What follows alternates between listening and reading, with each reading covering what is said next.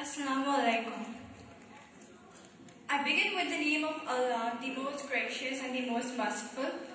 Peace and blessings be upon our beloved Prophet Sallallahu Alaihi Wasallam and his family, and all praise is for Allah. Few days back, while I was waiting in a long queue, I happened to hear a loud conversation between a mother and a daughter, where the daughter was so stubborn, arguing in a loud and rude manner, not even bothering about the people around. This is clearly unacceptable by the Islamic culture. The youth in the present generation is unaware about the importance of parents. They neither respect nor value them.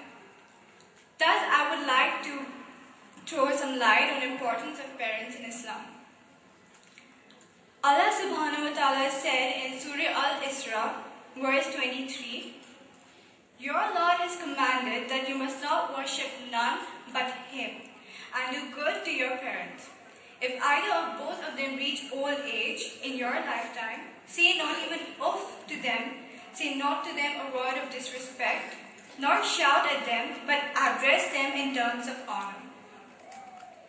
Prophet Sallallahu Alaihi Wasallam said, "Every righteous child who casts a look of mercy and affection upon his parents shall be granted for every look of his, reward equivalent to that of an accepted Hajj."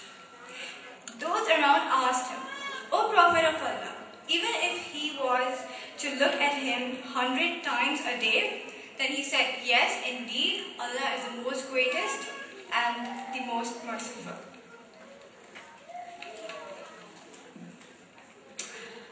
I will recite an interesting story in the Hadith about 3 men who get stuck in a cave by a rock.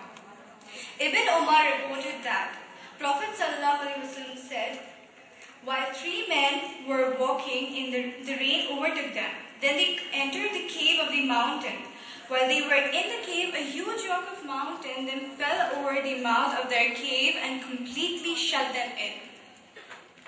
In this difficult time, there was no obvious material source of rescue. They said to one another, 'Let us recall all the good deeds which we did sincerely for Allah, and make dua to Allah by mentioning those good deeds so that He would rescue us.' So one of them mentioned one of his special hadiths to Allah subhanahu wa ta'ala by saying, 'O Allah, I had old and weak parents and young children, for whom I used to graze sheep. Whenever I went to them at night, I took milk and gave it first to my parents, to drink before my children. One day I could not return home till it was evening. Then I found them, my parents, had fallen asleep. I came to them with milk as I used to do. I did not disturb their sleep, but I remained standing near their heads in the state of not liking to begin dinner with children before them. Though the children were crying at my feet, I just waited over there. This affair of theirs and mine continued till it was dawn.